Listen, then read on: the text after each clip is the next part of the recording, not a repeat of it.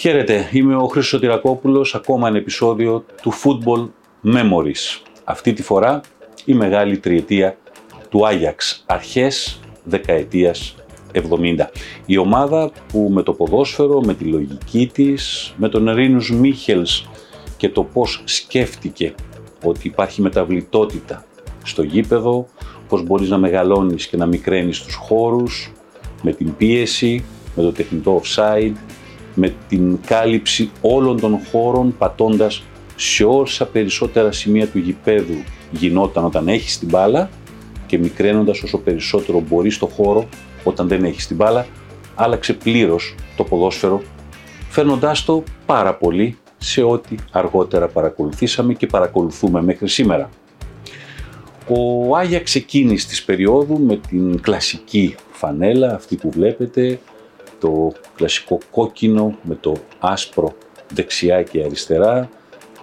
Άλλαξε επίσης και τη λογική ακόμα και στους αριθμούς. Ο Άγιαξ για κάποια χρόνια μέχρι να απαγορευτεί το να φοράνε οι ομάδες όποια νούμερα ήθελαν, έπαιζε με τους ποδοσφαιριστές του να διαλέγουν όποιον αριθμό ήθελε ο καθένας. Ο Κρόιφ έπαιρνε ας πούμε το 14 και οι υπόλοιποι αναλόγως όποιον αριθμό ήθελαν. Αυτό έφευγε από την κλασική λογική του 1 έως 11.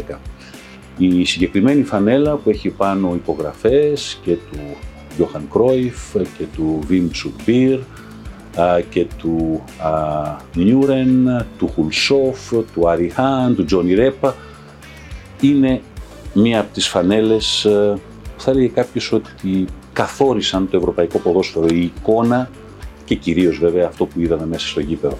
Εκείνος ο Άγιαξ φτιάχθηκε με το μυαλό του Μίχελς, αλλά κυρίως με τα πόδια του μεγάλου Γιώχαν Κρόιφ.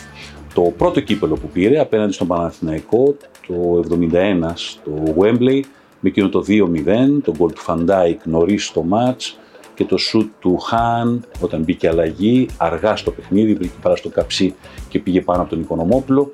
Έδωσε στον Άγιαξ έναν τίτλο τον πρώτο του, χωρίς ακόμα όμως να είναι στο απόγειο της μεγάλης του επιτυχίας. Ο Μίχελ είχε φτιάξει την ομάδα, είχε παίξει έναν τελικό ήδη το 1969, δύο χρόνια νωρίτερα, απέναντι στον, α, στην Μίλαν του Τζιάννη Ριβέρα, στο Σαντιάγκο Βερναβέου της Μαδρίτης. Εκεί ο Άγια ξέχασε με 4-1 και έχασε και σχετικά εύκολα, όμως ήδη είχε βάλει τις βάσεις για αυτό που θα βλέπαμε τα επόμενα χρόνια. Ακολούθησε η Φέγενορ το 70, Φέγγινορντ πήρε το κύπελο πρώτη μάλιστα Ολλανδική ομάδα που το κατάφερε, νικώντας στο Μιλάνο την Celtic με 2-1.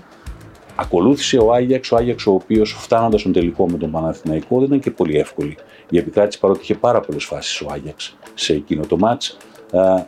Ήταν όμως και πολύ δύσκολο για τον Παναθηναϊκό να μπορέσει να νικήσει μια ομάδα η οποία έφερνε όλο και περισσότερο το καινούριο στο ποδόσφαιρο. Ένα χρόνο μετά, το 1972, στο Ρότερντα μου Άγιαξ ανήκαγε με δύο κεφαλιές ε, του Κρόιφ το πρώτο γκολ κεφαλιά, το δεύτερο ένα πλασέ στο κενοτέρμα, με 2-0. Μια γερασμένη Ίντερ, μια Ίντερ που ερχόταν από τους τριάμβους της δεκαετίας του 60 με τον Ελένιο Ερέρα, αλλά που πλέον είχε και τον Ματσόλα ε, σε μεγάλη ηλικία και τον Φακέτ σε μεγάλη ηλικία και τον Κόρσο σε μεγάλη ηλικία και γενικώς δύσκολα μπορούσε να ακολουθήσει το ρυθμό σε εκείνον τον τελικό. Για να φτάσει μέχρι τον τελικό, ο Άγιαξ είχε αποκλείσει με νίκες μέσα έξω την ε, κάτοχο του Double στην Αγγλία Arsenal, είχε νικήσει την Benfica του Εουσέμπιο στον ημιτελικό με ένα γκολ του Σβάρτ. Ε, προπονητής πλέον ήταν ο Στέφαν Κόβατς.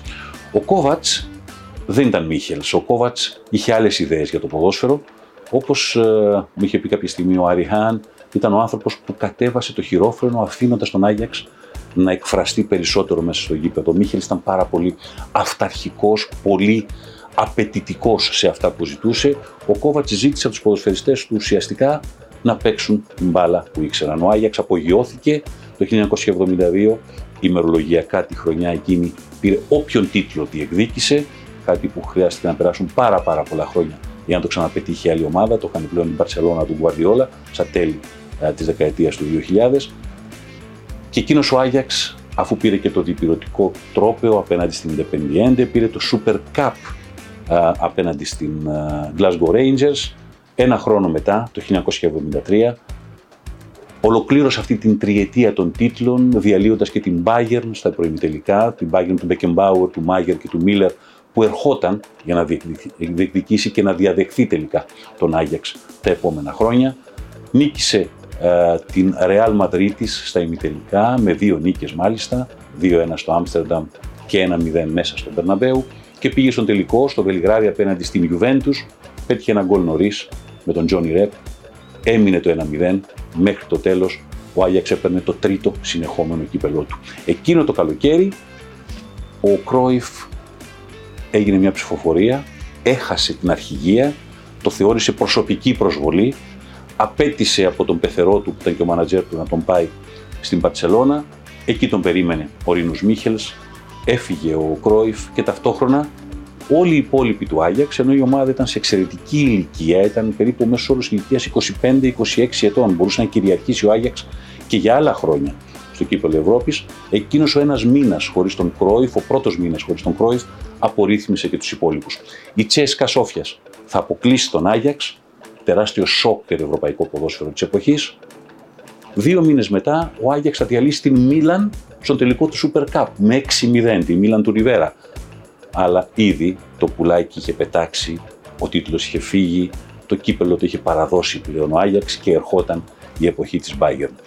Εκείνος ο Άγιαξ που ήταν και η βάση της Εθνικής Ολλανδίας που είδαμε στα γήπεδα του 1974 στη Δυτική Γερμανία και εκεί έμεινε η Ολλανδία χωρίς τρόπεο απέναντι στους ε, ε, Γερμανούς αφού το ε, 1-0 του τελικού έγινε με τα 2-1 και την Δυτική Γερμανία.